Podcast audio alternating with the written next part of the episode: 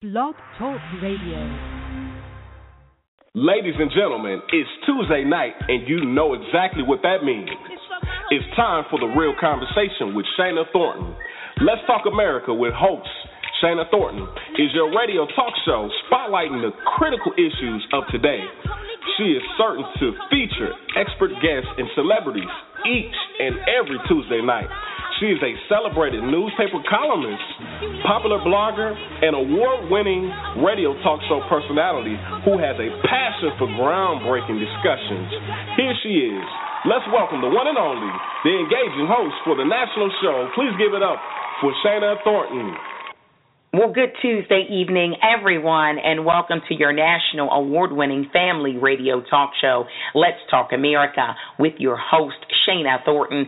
Of course, I am Shana, and I welcome you to a show for literally everyone. This show is for all communities out there. We keep you informed. As our tagline says, we offer real talk for real people. Well, it is Tuesday. It is November the 17th, 2015, 7:30 p.m. Eastern Standard Time. We are live in your ear, and we are excited and honored that you are with us.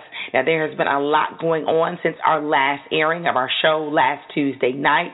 Our signature in the news will cover the deadly terrorist attacks in Paris, okay? And we will also cover some other top trending news. Also, the topic for tonight's show segment is adoption in 2015, and we have one amazing expert guest with us. We have the one and only Dee Shahady. She will join me in just minutes to break everything down about adoption, okay? So you certainly want to stick with us. This is one informative and educational show segment. We also have celebrity softball great Jennie Finch. She joins me to talk about a very important health concern. And lastly, speaking of our health, we are already in the midst of the flu season, and we have with us Dr. Nina Shapiro, a world-renowned pediatrician, talking about keeping our kids safe for this season, okay, all the germs and everything going on out there. So she speaks with me one-on-one. So we have one packed, comprehensive show for you tonight. Stay with us. Let all of your family and friends and colleagues know that you are tuned in to LTA Radio right now, okay? Message them, and one quick way is to hashtag LTA Radio, all caps, on your various social media outlets. If you're on Instagram sharing a photo or tweeting right now on Twitter, please hashtag LTA Radio. Do let others know you are tuned in live to us. All right, everyone? Hey, and if you want to find out more information about the show as I'm speaking, please visit our website. It is one convenient stop at www.letstalkamericawithshanathornton.com. Again, that easy-to-remember website is www.letstalkamericawithshanathornton.com. All right, everyone, we're talking about adoption. We're talking about Jennie Finch, the world-renowned, of course, softball great, and we're also talking about your kids' health. One great show tonight. It's going to keep you informed. Hey, we're ready to kick it off. LTA Radio is in your ear. Let's get it.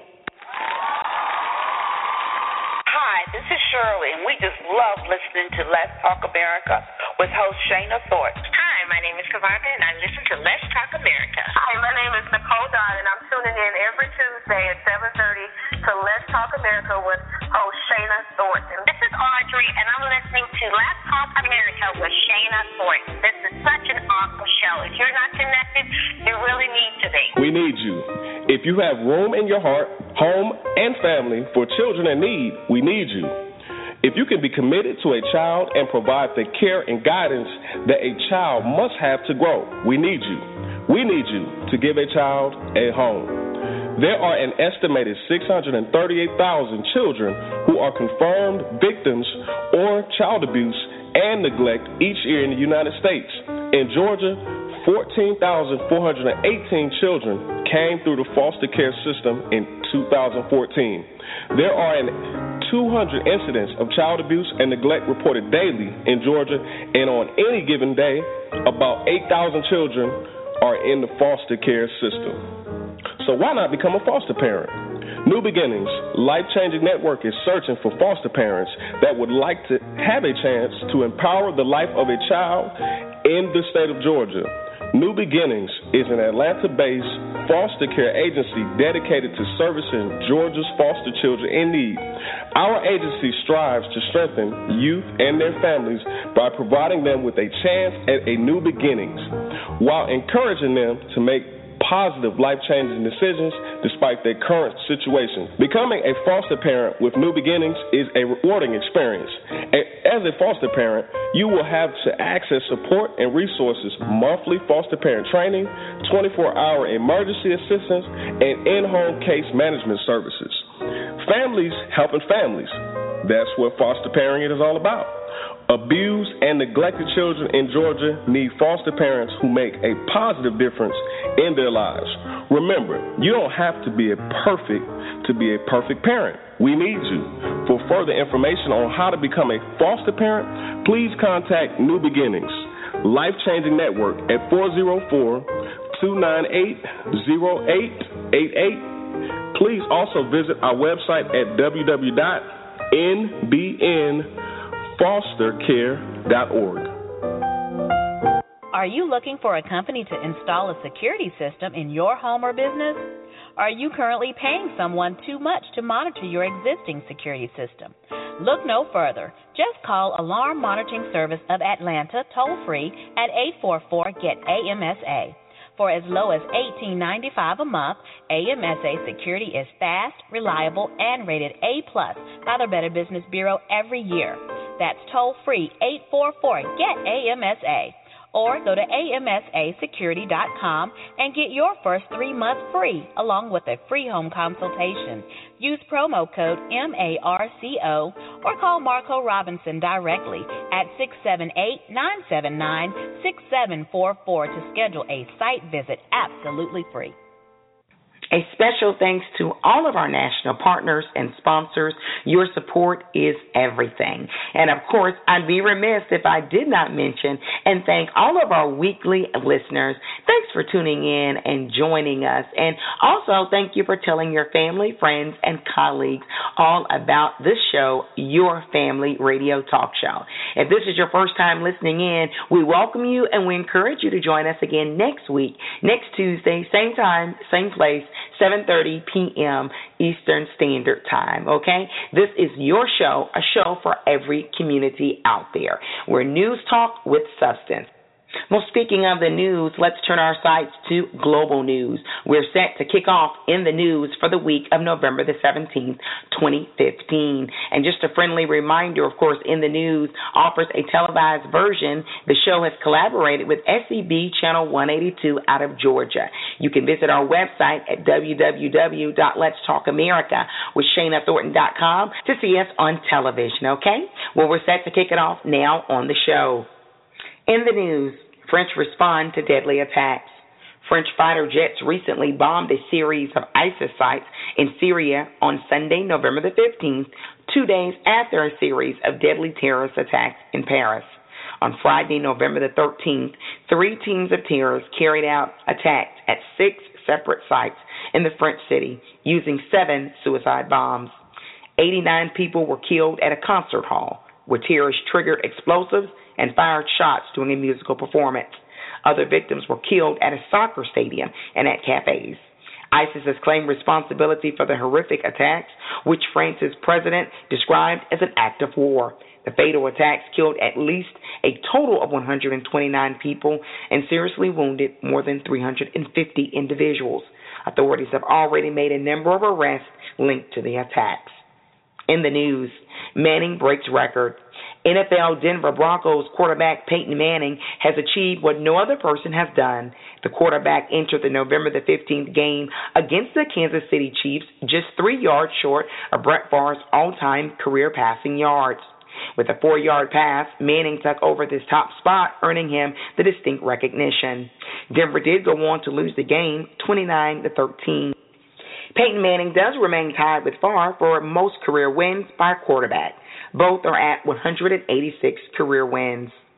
And finally, in the news tonight, Democrats take center stage again. Democratic presidential candidates Hillary Clinton, Bernie Sanders, and Martin O'Malley took the stage at Drake University in Des Moines, Iowa, for their second debate. Discussion focused on terrorism and foreign policy following the terror attacks in Paris. The candidates disagreed over Wall Street practices, campaign finance, and gun control. Hillary Clinton continues to lead the Democratic presidential field. Now, the Republican debate took place earlier last week. Let's Talk America Radio spoke with political commentator and writer Amanda Gutterman recently about the latest in politics. Take a listen to this exclusive interview. Listeners of your national award-winning family radio talk show, Let's Talk America, it is Tuesday and we are in the news. And as you may know, of course, that the Republican side of the House just held a primary debate this past Tuesday. Right now I have on with me Amanda Gutterman. She is Flint News Editorial Director. She's seen all over the tube and other media outlets. Welcome to Let's Talk America, Amanda. Thank you so much. Thank you for being with us. Now, let's dive right into it. What are your thoughts about the debate that took place this past Tuesday night? What did you give it in terms of a grade? As far as how the moderators performed, I would say a lot better than last time. I would give them a solid A-. As far as the candidates, nothing very interesting happened, so I would say a much lower grade. There are two candidates who are kind of joke candidates. They're leading the polls, but people aren't sure whether the GOP would actually allow them to be the nominee because it might affect their branding. Those are Trump and Carson. And then we have Rubio and, Cruz or Bush, depending on what you think, who are the quote-unquote serious candidates. Rubio emerged ahead, Cruz was ascendant, and it looks like Bush is dead in the water. I want to talk about Jeb Bush, if you will. And you said, from your perspective, that quote-unquote he's dead in the water. Do you think he can recover from this? Because from the many critics out there, they're saying he didn't have a stellar performance. Many were waiting on him to have that breakout moment. It hasn't happened seemingly yet, although he seemed to think that he did a great job at the debate. So he's saying, do you think it's really over for him, or he can come back despite not that great or spectacular debate performances? All Jeb Bush did this debate was fail to enormously mess up. The previous one, he did enormously mess up, and Rubio called him out for it. He suddenly went after Rubio, who was his old mentee in Florida, attacking his performance in Congress. And Rubio said, I don't know who on your campaign is telling you to say this about me, but someone's clearly doing a job on you. Okay. And Bush was speechless. He had nothing to say to that because Rubio pointed out that Bush feels packaged. He feels handled and managed. He's not the kind of authentic, feeling, dynamic candidate that people are looking for in a race that includes folks like Trump and Carson. Let's jump to the two main front runners for the Republican side, Amanda. And we are talking about, of course, Dr. Ben Carson and Donald Trump. Dr. Ben Carson been in the news a lot lately. There have been sources, media sources, as he would point out, who have been scrutinizing his life story. Do you think there's anything to this, or do you think this is something that's being blown out of proportion? In other words, did he make some of this up from your perspective? Some high points in his life story, from my perspective, are his previous support of Planned Parenthood and his statement in 2004 that, quote, the economy is always better under Democrats.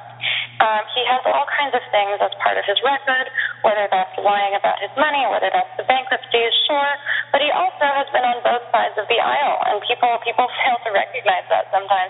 I don't necessarily know if he would be a candidate that the Republican Party would allow to be their nominee because it would really mess with their branding. Okay. Speaking of their branding, though, they like it or not, it seems like Donald Trump is still in the picture. He hosted Saturday Night Live recently. Do you think some of this will eventually fizzle away? Or is this going to be a shock for everybody that there may be a gentleman who's never held office before taking the White House? Well, that's happened before, right? So Reagan was an actor before he was in the White House, so that wouldn't be... But he was the governor of California, though. It's true. It's entirely possible. I think at the end of the day, Trump's popularity hasn't decreased, and everyone's been expecting it to, but it hasn't. At the end of the day, it's up to the Republican Party to decide whether they want to put him forward as their nominee. Okay. And that's something that all the popularity in the world doesn't have the final decision on. Okay, that's a good point. The voters decide in the end. Let me ask you this before we leave. Let's go to the other aisle, talking about Bernie Sanders and Hillary Clinton. Bernie Sanders seems like the fizzle is beginning to downfall some. Do you think there's any possibility he could beat Hillary Clinton for the Democratic nomination, or it's pretty much wrapped up for her?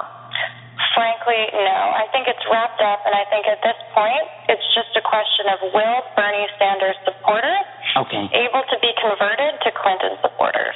If Hillary Clinton is to be the nomination from the Democratic side of the House, and from your opinion, it looks like it's pretty much wrapped up, and others, many others agree with that, what does she have to do now? Because obviously then she's Cruz sailing into a general election that may very well be a very tough fight for whoever ends up in it. What does she have to do right, Amanda?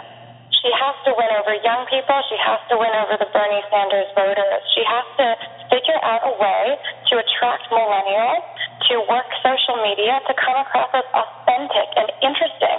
Otherwise, people are bored of her name and they're not going to come out to the polls on Election Day. She has to find a new way to motivate people and to grab people's interest. Wow. So in other words, you're saying the competition for her, to a large degree, is within herself, her branding. Absolutely. And it's up to the strategists on her team to figure out a way to do this. Wow. Amanda Gutterman, we are excited to have you on as your debut appearance here on Let's Talk America, and I know we're going to have you back much more because amazing information. Before you leave us, tell us about Slant and let us know how we can connect with you.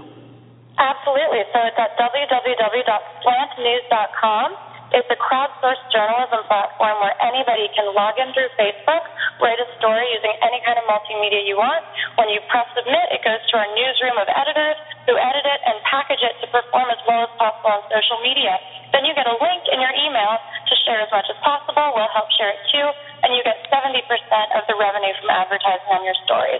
Wow. Sustainable way to help save the world of journalism and to, especially for younger writers and journalists, help folks build up their portfolios of professionally published work without having to take on unpaid internships or write for free. Oh, great information, Amanda. Thank you, and we'll have you back on, okay? Well, everyone, that wraps up our In the News for this week. But do stay tuned in to Let's Talk America Radio because we keep you informed with the top trending issues that matter. Well, right now, keeping with tradition of the show, we'll move right along to our quote of today. And the quote tonight comes from poet Dr. Maya Angelou, who once said, "Try to be a rainbow in someone's cloud." Try to be a rainbow in someone's cloud. You know, there is a lot going on right now around the world with some critical news stories, and I would just encourage everyone to try to stay and remain as hopeful as possible, okay? So there is a lot. I certainly acknowledge that, and it's very tough dealing with a lot of the global and local news that comes out, but try to be a rainbow in someone's cloud, okay? Let's keep pushing ahead as much as possible to rid this world of senseless violent acts on innocent people, okay? So, hey, we're going to keep moving forward. Let's Talk America Radio is in your ear, and tonight we're putting the spotlight on adoption in 2015. I am no expert, but I have a special exclusive guest tonight, that is, and she's going to share all of her knowledge with us because awareness is powerful. So right now, I would encourage you again to and message all of your family, friends, colleagues, and neighbors and let them know that we're discussing a very important topic tonight on Let's Talk America Radio. If you are thinking, I am not interested in adoption, that has nothing to do with the information we're talking about tonight. Perhaps you have a family or friend that may be interested, and after all, you never know where you may be led in a few years or perhaps at another point in your life, okay? So do stick with us. Information can be one excellent asset for everyone out there, okay? Also, hashtag LTA Radio right now. Let them know we have a very important conversation about adoption. You should know that according to the Congressional Coalition on Adoption Institute, over 100,000 kids are eligible for adoption here in the U.S. alone. All right, that's enough on my end. I'm going to bring my exclusive guest in right now, the one and only Dee Shahady. Let's Talk America Radio is set to kick off an important conversation right now. Hi, my name is Kezia Alford. For more information on my music, please go to KeziaAlford.com. That's KeziaAlford.com. Or find it online at any digital outlet. I pray that my music blesses your soul, and you are currently listening to Let's Talk America with Dana Thornton.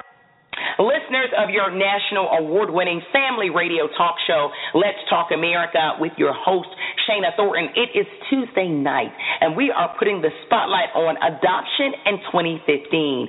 Adoption in 2015, of course, this topic touches literally everyone. If it's not your family, it's your neighbors, it's your cousin, someone perhaps at work, a colleague. Everyone knows someone that has been a part of the adoption process. If it wasn't their family member that gave the baby to an adoption agency or through the government infrastructure, if you will, they knew someone that adopted, and it's a great opportunity if it's right for you. I'm no expert on it, but right now I have a woman that is. She has spent years in the area, working in the area, if you will, and right now she's the celebrated executive director of Crystal Adoptions. I have Dee Shahady on with me. Dee, welcome to Let's Talk America Radio. How are you this Tuesday night? I am great. How are you doing, Shana? I am wonderful, excited, and honored to have you on with us. It's your your debut on Let's Talk America Radio. And adoption is a very important topic, and I think it needs to be something that people really understand. Because, Dee, I believe there are a lot of myths out there about adoption. We've done a show on foster care, and the social worker that was with us kept saying there is a difference. And I'm glad to have you on to further explain it. Now, right now, first obvious question, explain what adoption is, because I'm not sure a lot of people know. They may think, well, you know, they had custody of their niece for 4 or 5 months, they adopted them, and then they gave them back. Tell us from your professional perspective what it is. Wow, that's a big, big question. Adoption is actually, it's a process first, and then it ends with the finalization. And usually the misconception is once the child is in your arms, you've adopted a child, and that's really not the way it is. Okay. It's a process. It usually will take a family, from time to they get it in their baby in their arms to the time that they actually adopt it, it will still take about 6 to 8 months. Wow. So adoption is a very long process, yeah, and in the meantime, you have custody with the agency. So having a girl decide that she wants to place a child with you is just the beginning. Okay. It's a very long process. So, and I hate to say that like that and not give you a definition. Okay. But no, I mean, I think that's important because I do think there were some people out there who say, you know, oh, they went to the hospital, if you will, or, you know, they met with a social worker or an agency like yours, Dee, and they have the baby, and it's their baby, and they're adopted, and it's all done, and you're saying, wait a minute, it's not that straightforward. You may have custody of the child, if you will, but there are no complete official legal papers saying they're the legal guardian, right? Definitely. Right. Okay, wow. And we know, and I'm just saying this as a parent, that when you don't have full parental rights, that changes a lot of things, I would imagine. Yeah. It does. It does. Custody is one thing, and guardianship is another thing. Okay. As guardianship, you know, you can get that from your neighbor. Here, I'm going to go on vacation. You're watching my child. Okay. Neighbor. Now, custody is different. I know you work with adoption and not foster care, but briefly for everyone that doesn't work in the areas, how does it differ from foster care adoption? Well, foster care is with the understanding that you're either going to be reunited with your family or you're going to be placed in an adoptive situation. Okay. Adoption is a clear cut. It's you're going into a new family. Okay. There will be a legal process to terminate rights by the parent. So, and Georgia is very much a state that tries to get the families reunited. Okay. So even up to the time of going to court and saying, okay, we're going to do an adoption, they're usually still trying to find a family member because they want the child with the family. I see. So ideally, I would imagine, I know it probably varies from state to state, but you're saying Georgia, of course, where Let's Talk America airs out of, and Atlanta metropolitan, and I'm sure there are probably other states similar to Georgia. And not saying that's always a bad thing, just from my perspective, no, not at all. Yeah, that in the foster care system, if it's appropriate, I guess they typically try to keep the children with some sort of birth relative, right? Is that what we're saying? Right, exactly. Okay. You know, it's 2015. I'm sure adoption or the face of adoption perhaps is not what it looked like 70 years ago in our grandparents' generation, Dee. Who adopts today in the U.S.? Well, we still about the women that have gone through infertility treatment and all of that stuff, and we do, a majority of our couples do come from that. But, you know, it's professional women who never got married, that are single, but they still want a family. We even have a professional man. I've actually helped a man adopt, although it's harder. Okay, it is. Oh, okay. Definitely harder. And we a lot of gay couples now, because of marriage, you know, the gay marriage and stuff makes it easier for them. So, but yeah, it's pretty diverse now. You know, Dee, I know you are very passionate about placing children with loving parents. I know that that's your heart. From your opinion, why is it so critical for families and individuals to at least consider adoption? Now, we know adoption, foster care, even having children, even through birth, is not for everyone, and that's okay. But I know it's near and dear to your heart to make sure that kids find good homes. You know, why is that so important for families to at least consider it as an option? Well, you know, we always, throughout the years, it's always been the, what do you call it, the last resort. Okay. Infertility. Yes. And because of that, there's a lot of grieving that has to go through, and people don't realize that. They need to grieve the idea that they can't have children of their own. Okay. It causes sometimes a placement of a child where, you know, there's almost resentment there. Yes, I'll take care of you, but I really wish you were my own, and now I'm still hoping I can have my own. And so there's still that. You know, we want our children to have families who absolutely love them and have always wanted them to be there. And so it's awesome to us when we have a family come in and say, you know, yeah, we've had some problems, but rather than spending our money on infertility treatments, which are expensive, we'd rather put our money towards adoption and give a home to a child who's already here, or give them a better situation. Wow. We're talking about adoption tonight with an expert. We're talking to Dee Shahady. She is the executive director of Crystal Adoptions that operates out of Atlanta Metropolitan in Georgia, where Let's Talk America Radio airs from. But we're thankful and grateful for all of our national and international listeners, because this is a national show, and we're so honored to have Dee on with us. You know, Dee, I want to touch on two things that you talked about that often does not come up. One, you touched on the reality that there are some women and men that have fertility concerns, okay, and that can be life, obviously, for human beings, some human beings, if you will.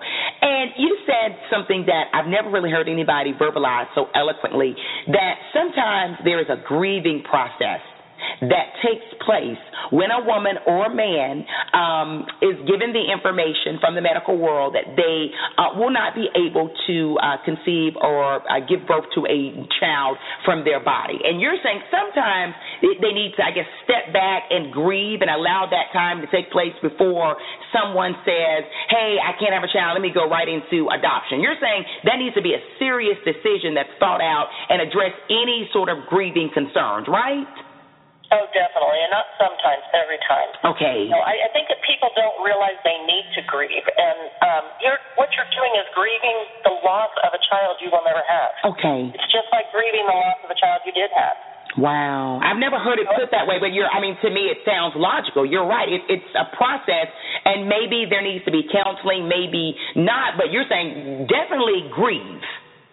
Oh, yeah, definitely. And we even have, the families that come in and say, I always wanted to have a child of my own. I always wanted a little girl I could draft and everything. That person hasn't always grieved. You know, they're looking for something and they want to replace it. Yes. No child wants to be a replacement. Okay. You know, they want to be the thing, Powerful. I want to ask you another question. You talked about the expenses of adoption, and I know it can vary from state to state, even maybe from nation to nation, and even maybe from individual, being the agency or the birth mom or birth father. But, how expensive can adoption get, right? I'm sure it can be from a few $100s to, how far is skyrocketed can we go, Dee, exactly? Well, I've seen it anywhere from $500 to $50,000. Wow. I've seen it all over the place. And there was an agency that was charging that. And part of it was just marketing fees, which was absolutely ridiculous. Okay. $10,000 for marketing fees and all the rest of it. Wow. Option. So, there's agencies out there that are not monitoring how much they're spending in different areas. Okay. And there are a lot of expenses that do come up that agencies aren't, they're not trying to get your money. They're actually using it for valid reasons. Okay. A lot of our fees go to counseling and trying to make sure that the mom has some of the things that she needs that maybe the family can't cover. So, you know, there's attorney fees and, you know, caseworker fees and all sorts of stuff going on down there. So there's a lot of things you need to know about the fees before you jump in and go, this is too expensive. Okay. The average, though, is $25,000 to $35,000 across the United States right now. Okay. And I would imagine, Dee, that you would agree to this because we have had many different experts come in, especially in the medical field, who say, you know what, if you question anything with your health, and I know we're talking about finances of adoption, but they're saying ask for a breakdown. Give the details, right? Just like if you're in that doctor's office, hey, don't be afraid to ask the questions of, you know, I may have to pay $25,000, which is a lot of money here, but saying, tell me exactly what is it for, right? To make sure that it's going towards what they're comfortable with. Yeah, totally. And, you know, the thing that I tell my families a lot, I used to do consulting with adoption before I did adoption agency, and I used to tell my families, ask, because if you got an agency that won't tell you that, you shouldn't be working with that agency. Mm, powerful. Full disclosure. You know, you powerful. That. Transparency. You know, sorry? I said transparency. Exactly, transparency. You know, Dee, right now I want to talk about one of your special initiatives that has really intrigued me, and it's titled, I want to make sure I get it right, is it Project Doorstep, right?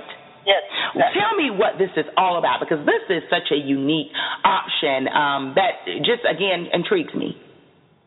Well, Project Doorstep is an initiative that we have to help in the Georgia area with the girls that are in a crisis mode where they can't parent and they need to do something, and the options are just not there for them. Crisis mode meaning, you know, maybe they're being abused, or maybe they're in their home and their dad finds out that, and they're going to get killed because of it, or whatever. We want to make sure that they have a place to go. Now, there's the Dropbox, quote unquote, if everybody's seen the movie. Yes. This is an actual location. It's at the end of the MARTA station. We will pick you up any place in the metro area anyway, and we will bring you to the home and help you fill out the paperwork. Within, you know, 24 hours, your child will be placed in a loving home with an adoptive family that we have prepared. All of our families are prepared to go at a moment's notice to have a child in their home and adopt. So this is a place for them to come. And one of the other reasons that we have it is because these girls that are delivering, who maybe are, you know, putting their child in a trash can or doing it in the bathroom, and what to do next, don't have the kind of knowledge that they need about pregnancy. Yes. They're there to help make sure they don't need to go to a doctor now. Okay. They're bleeding too much or whatever. So it's a whole concept of together. So I'm sure a lot of these young women, if you will, and a young man, if they're involved with them, or and maybe they're not necessarily all so young, but I'm sure they're operating out of fear, right, and desperation in a sense, and you are offering a service and an environment where they're taking all of that judgment away and saying, let's just make sure that they're okay and the baby. Exactly. And, you know, the thing is that there's no judgment here. We are not that kind of an agency. Okay. Anyway. Someone's going to hold your hand. Someone's going to make you understand what we're doing and how you can process your future without being terrified that there's a defects involved or the police are involved or anything like that. And you can come and get information, and you can have someone walk you through the process without judgment. And you said that... Well, we're here to make sure you're safe. Okay, make sure you're safe. And you said that you have families already set up to sort of for the child to go into the home. I'm assuming those are families that you've already screened, that already have been through the different steps through your program, right? Right. Okay. They have home studies. That means they've got fingerprints done. They've got, you know, they've been run through to make sure there's no problems with child abuse. You know, okay. All of the things that we normally do for an adoption, they're completely done. You know, and okay, so that's done, but I'm sure they have to still go through the same process where you say it can take up to 6 months for it to be official.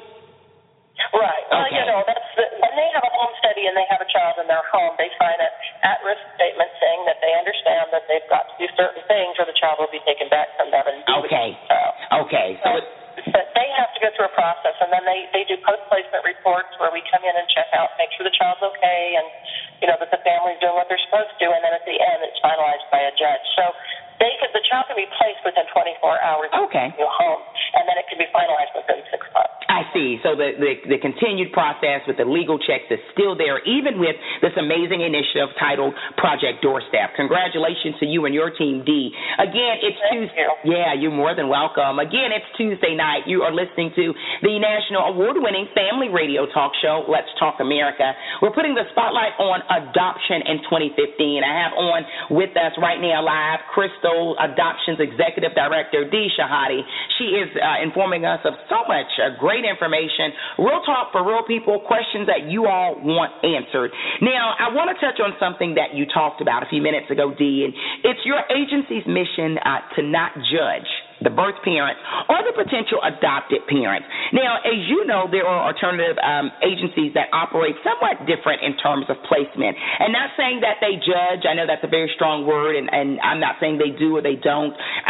But screening applicants may differ from your requirements. Why do it your way in 2015? Well, you know, I guess it's not about judging so much as it's about just accepting that our life now, the whole United States, or I guess the whole world now, is so diverse now. We have, you know, white people with Hispanic children, we have gay families, and we have, you know, huge families, and we have tiny families, and, you know, it's just so diverse. Everybody, you know, and that's good. And what we do is, and I don't know if you're aware of this, but the girls choose the families now. It's not like when we were kids and you just put a child in a home. The girls actually get little profiles of the family, and they get to choose the family. We accept everyone because we know it's the girl's choice. And if a girl, we just had this, a girl came in and said, I want a gay couple. Okay, well, let me show you all the profiles I have of the gay couples, and you choose one. So it's not up to us. It's up to them what they want. Wow. You work with everyone. How has adoption evolved in the last 10 to 15 years? I know the face of it, you're saying, has changed with the diversity of the United States and the world. But in terms of the process, briefly, how has that evolved? Has it become more paperwork in a sense? Are they doing better background screenings and legal checks, Dee? Oh, yeah, all of the above. But I think the most that it's changed is the fact that it's so much less what's the word I'm looking for, where people are ashamed. There's no shame involved anymore as it used to be. The girls, you know, it is what it is, and the girls come in and they say, you know, we say, let's fix it for you, and then let's try to figure out what we can do from here. The girls are very involved. Like I said, they choose the families. They decide whether they want an open adoption or a semi-open adoption. And that is a big deal because it used to be where you drop off your child. You had no idea where they ended up. And now, you know, you can actually be involved in the family. We've got anything from the girl walking away never seeing the family again to being invited for birthday parties and stuff. So it's very interactive now. So and it's just different. There's a difference in the feel of it. And the children, that's the good thing, is the children grow up feeling like adopting isn't such an awful thing that you were adopted. Now it's, you know, just a way of life. Wow, and you're right. I think we have heard the stories in the news, or movies have dramatized, if you will. I'm not sure how much of it has been accurate because, you know, sometimes movies take liberties to make situations. Yeah, exactly. We have to remember that. It's Hollywood in a sense. But where, you know, you see someone that was adopted 70 years ago and they had no idea where they came from. And you're saying now the paper trail, the paperwork, the legal process, is, I guess, in a way where someone can find out that information, right? Oh, yeah, and in Georgia you actually sign a paper that says, you know, that you consent or not consent to having your child find you after the age of 21. Oh, wow. So you actually tell them where you're, you know, where you live and what your last information was so that the child can come back and look. Wow. It's called the Adoption Reunion Registry. Wow, amazing. So, and Georgia has it implemented. It goes in with the paperwork immediately, so everybody who places a child knows that their child could find them later if they want. Amazing information again. Tuesday night, putting the spotlight on adoption. Have the one and only. We have Dee Shahady with us. She has worked in with adoption for years as a consultant. Now she has her own agency. Again, that agency is Crystal Adoptions, where she's the executive director. You know, you have been just a pearl of great information for us, Dee. Any lasting words of hope or direction for those who may be frustrated with the adoption process at this point, because you lay it out on the line. You make it so straightforward, great wealth of information. You know, Dee, just as I know, there are mothers and fathers, potential mothers and fathers out there that have been frustrated with the system. Maybe they don't have the $25,000, $35,000. Maybe they have been told that they're going to receive a baby, and the young lady and the young man changed their mind on them, Dee.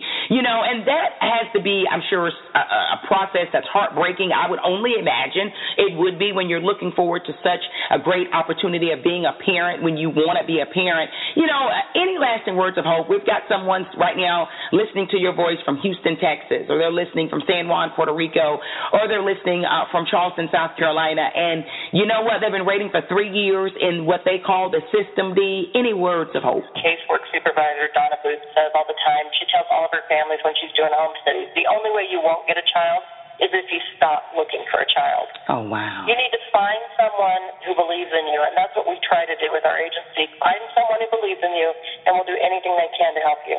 Oh. That's important, to find an agency that believes in you, and if that takes going through four different, 20 different interviews to find an agency that will do that, do it. It is worth it. Wow. To have someone in your corner. So it is worth it to have someone in your corner. Powerful words of advice. Again, from the one and only Dee Shahady. She is Executive Director of Crystal Adoptions. Hey, speaking of your agency, how can our national and international listeners learn more about you or your agency? Can they get in contact with you, Dee, to send you some questions if they have questions?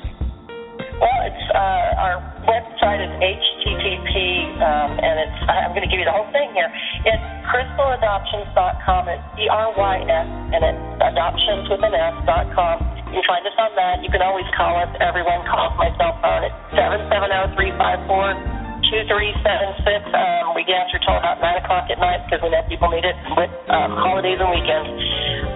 And then you can just read about us and contact us, and we'll tell you more about it. So, and Project Doorstep is also online. It's projectdoorstep.org.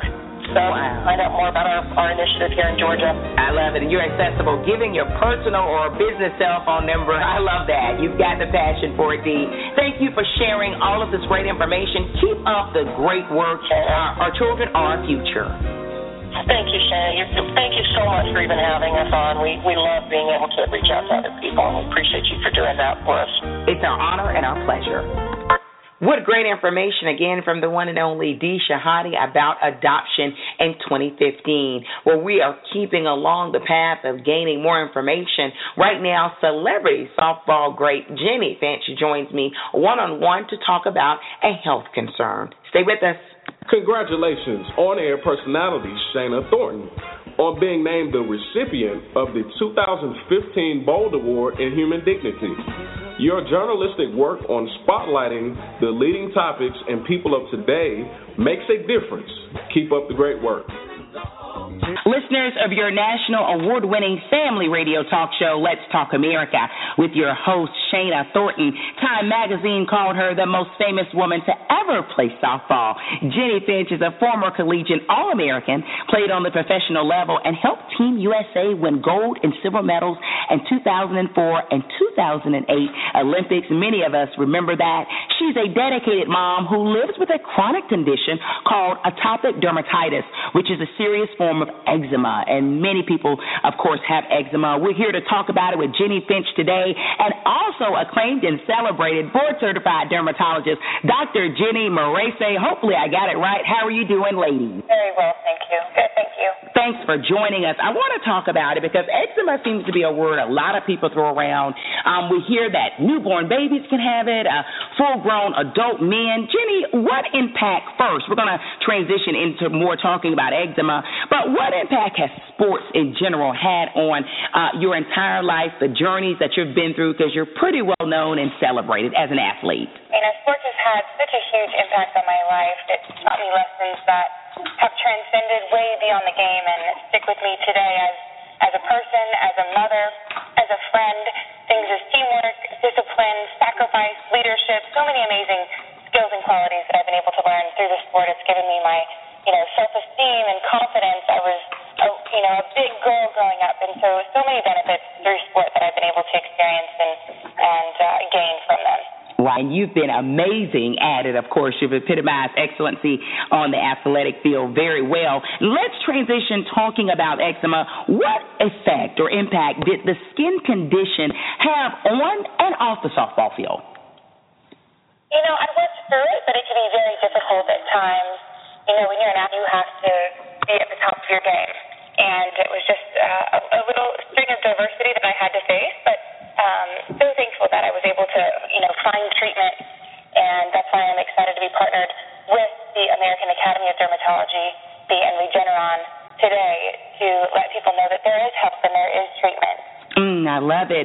Right now, we want to turn our attention to the dermatologist, Dr. Murase. I hope I'm pronouncing that right. What causes the disease of eczema? So atopic dermatitis is thought to be genetically linked, that oftentimes family members such as mother, father, child will have atopic dermatitis. It's actually very common. 1 out of every 4 children have atopic dermatitis. Wow. Is that the only form of eczema, or does it vary? That's a great question. So eczema is a very large term. It's an umbrella term describing many different conditions. Atopic dermatitis is a very severe, or asthma, and that genetic link is thought to be a very important component of the disease. You know, is there a certain population or gender, doc, who get atopic dermatitis? So atopic dermatitis affects men and women equally. There are certain races that are more predisposed. For example, African Americans, it's more common, as well as Filipino patients. Anything they can do to help protect or prevent outbreaks? That's also an excellent question. So I think one of the most important things is to have a partner to work with in order to control your condition. So if you go to the American Academy of Dermatology website, aad.org, you can find a dermatologist to help partner with you in order to keep the disease under control. There are many different diagnostic options to look for triggers in your environment that could affect the condition, and also there's a wide variety of therapies. It's such an exciting time as a dermatologist to be able to offer therapy to patients that we didn't have years ago. Love it. Great information. It's Tuesday night, and we're talking about your health, eczema. We're talking about atopic dermatitis in particular. Doctor, before you leave us, really quick, are there any symptoms to this skin condition other than what we visually will see? Could it be itching, burning? I mean, anything that our many listeners should be aware of? Close to having the condition is based on the location of where the itching occurs. So areas that you tend to sweat more, so around the neck, on the opposite side of the elbow, behind the knees. Eyelid skin also tends to be affected. You know, if a person has hay fever, asthma, they may be more predisposed. And it is a very itchy skin condition. It can affect your ability to sleep and also really affect self-confidence sometimes. Give us that website one more time. So it's aad.org, which is American Academy of Dermatology. Wow, thank you so much. Jennie Finch, take us home. What advice do you have for others who may have a chronic skin condition like this? Like Dr. Murase said, find help. Find a dermatologist. Get treatment. Find a solution.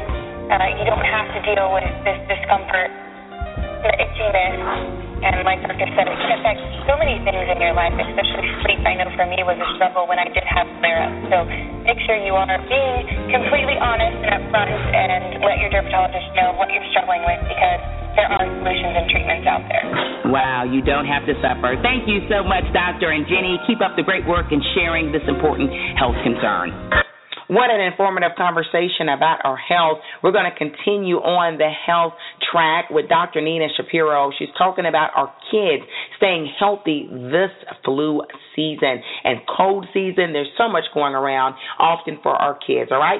Check it out. It's just a few minutes long. Stay with us, okay? We're almost done, and we do have an awesome musical selection for you at the very end of the show. LTA Radio is in your ear. Hi, this is Leslie. I'm really enjoying the show. Let's Talk America keeps you in the know. Hi, my name is Tina Harrell, and I just love listening to Shana Thornton on Let's Talk America. It's wonderful. Please keep it going, Shana. Hi, I'm Yolanda, and I listen to Let's Talk America. Let's keep it going.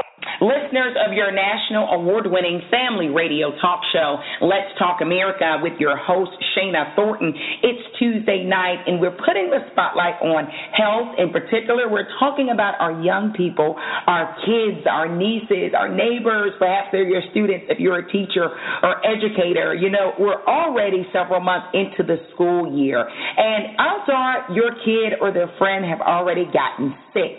Now, according to a recent survey of school nurses, the winter season is the worst for sickness, accounting for over 77% of nurse office visits. Now, winter's not here yet. We're in the midst of fall.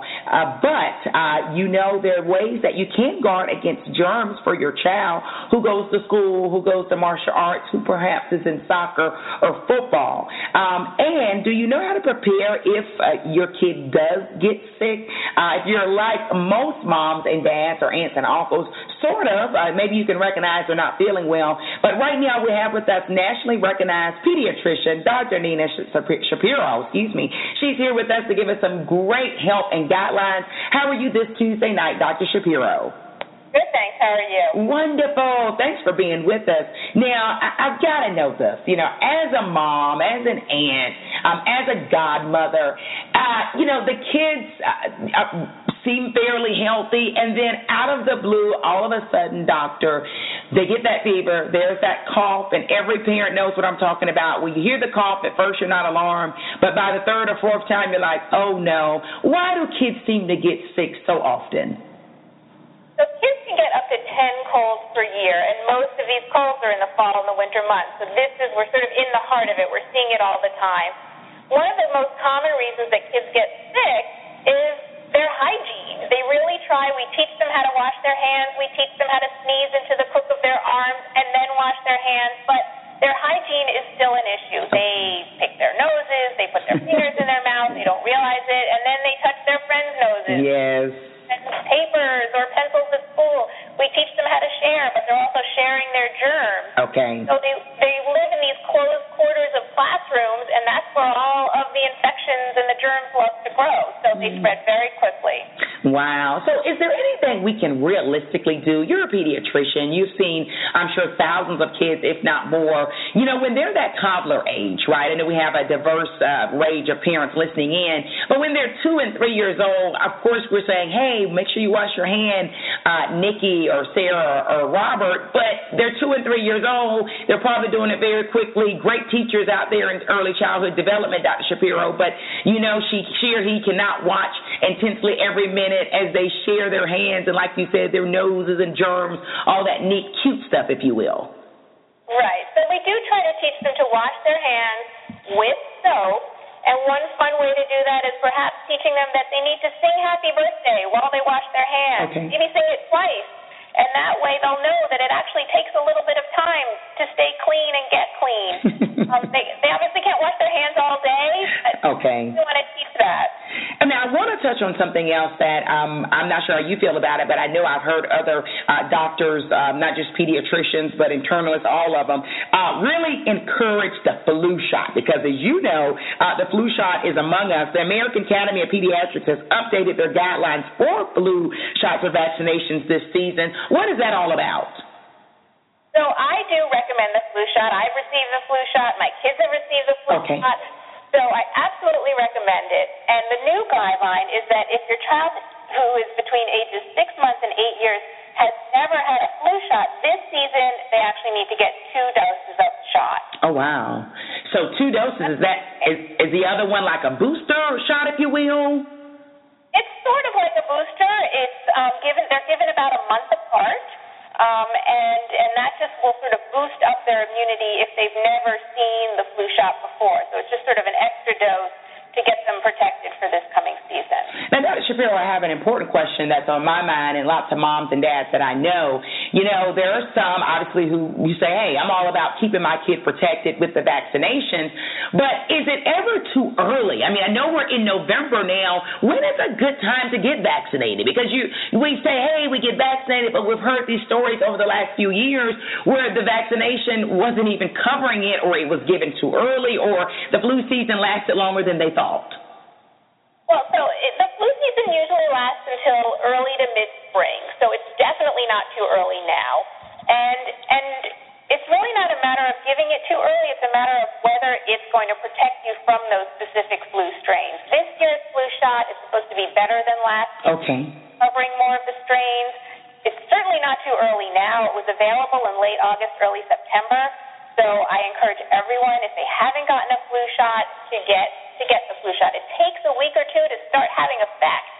So the day you're getting your flu shot, you're not protected. So you really want to stay ahead of it and get immunized.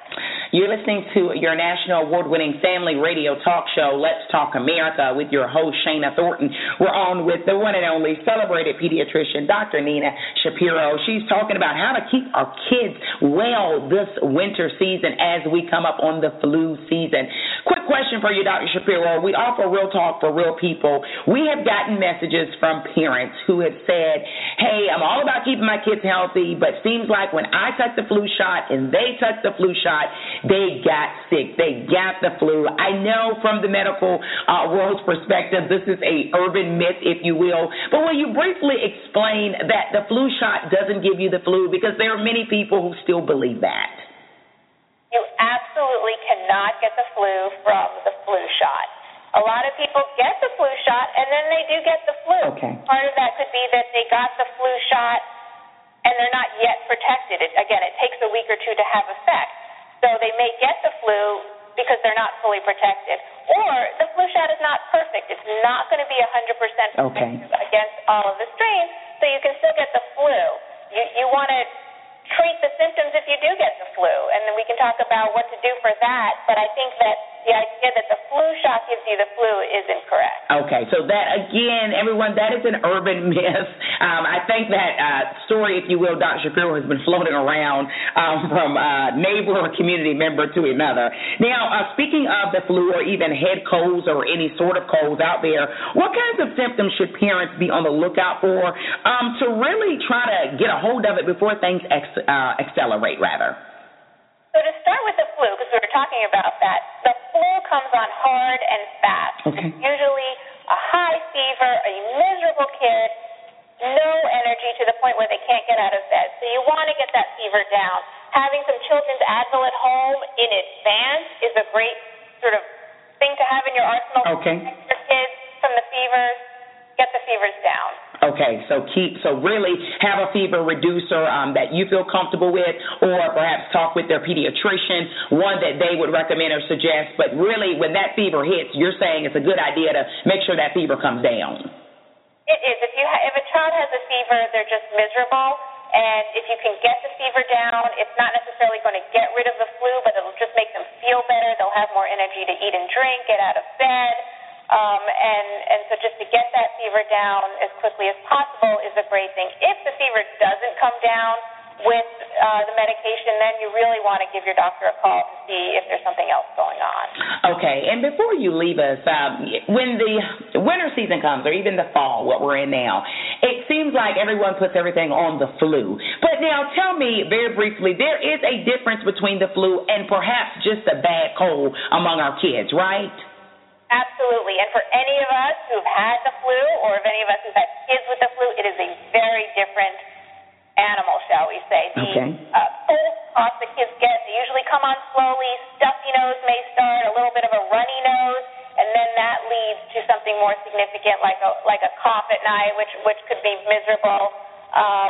But the flu comes on so hard and so fast that it is very different. Kids get colds, they usually last about 3 or 4 days. They may be a little bit under the weather. You can give them a decongestant, something like children's Dimetapp, to get their cold under control. But the flu is completely different. And again, for anyone who's had the flu, they know that it's not your typical cold or cough. Oh, yes, there is a huge difference. And before we get our last information from you, in our younger children, the babies, the infants, those who are under 6 months, I know you would probably agree with other pediatricians that we've spoken with that the flu and even a cold, you really want to address that immediately for our young ones, right? Yes, the young ones cannot get the flu shot. So kids under 6 months want to have everyone around them protected. So if you have an infant at home and older children or toddlers, you want the toddlers protected with the flu shot. If you have caregivers, you want them protected. And also, if it's a pregnant mom, they can receive the flu shot during pregnancy, and that is safe and recommended. And that gives the infant a little protection as well. But infants sure you want to give your doctor a call right away. Okay, instant. Thank you so much. Dr. Nina Shapiro with us. We thank you for all of your time and effort. Where can our viewers and listeners go for more information? For more information, you can go to sickjustnotreal.com. It'll give you great information about colds, coughs, flus, and how to get your symptoms under control for your kids. Thank you, Dr. Shapiro. May we all be healthy this winter. Absolutely. Have a great one. You as well. Thanks. Well, everyone, and that's it for our exclusive interviews for tonight. What a show. I've learned a lot. Hopefully you have. Check us out next Tuesday night, same time, same place. Visit our website, easy to remember, www.letstalkamerica with shanathornton.com. All right, 7:30 p.m. Eastern Standard Time.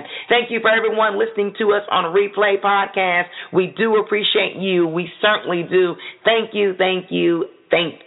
And I do realize many of you go back and listen through Apple iTunes, all right? So that's a neat way to check us out on our Replay Podcast. All right, you know we love great music. The tunes of Stephanie Sanders will close us out and take us home. The song is titled, I Am Who I Am. I had the awesome opportunity of seeing her perform this live a few weeks ago, and wow is all I can say. All right, everyone, we'll chat next week. Keep the conversation going. All content original, copyright 2015 by Pageant and Thomas Enterprises, LLC.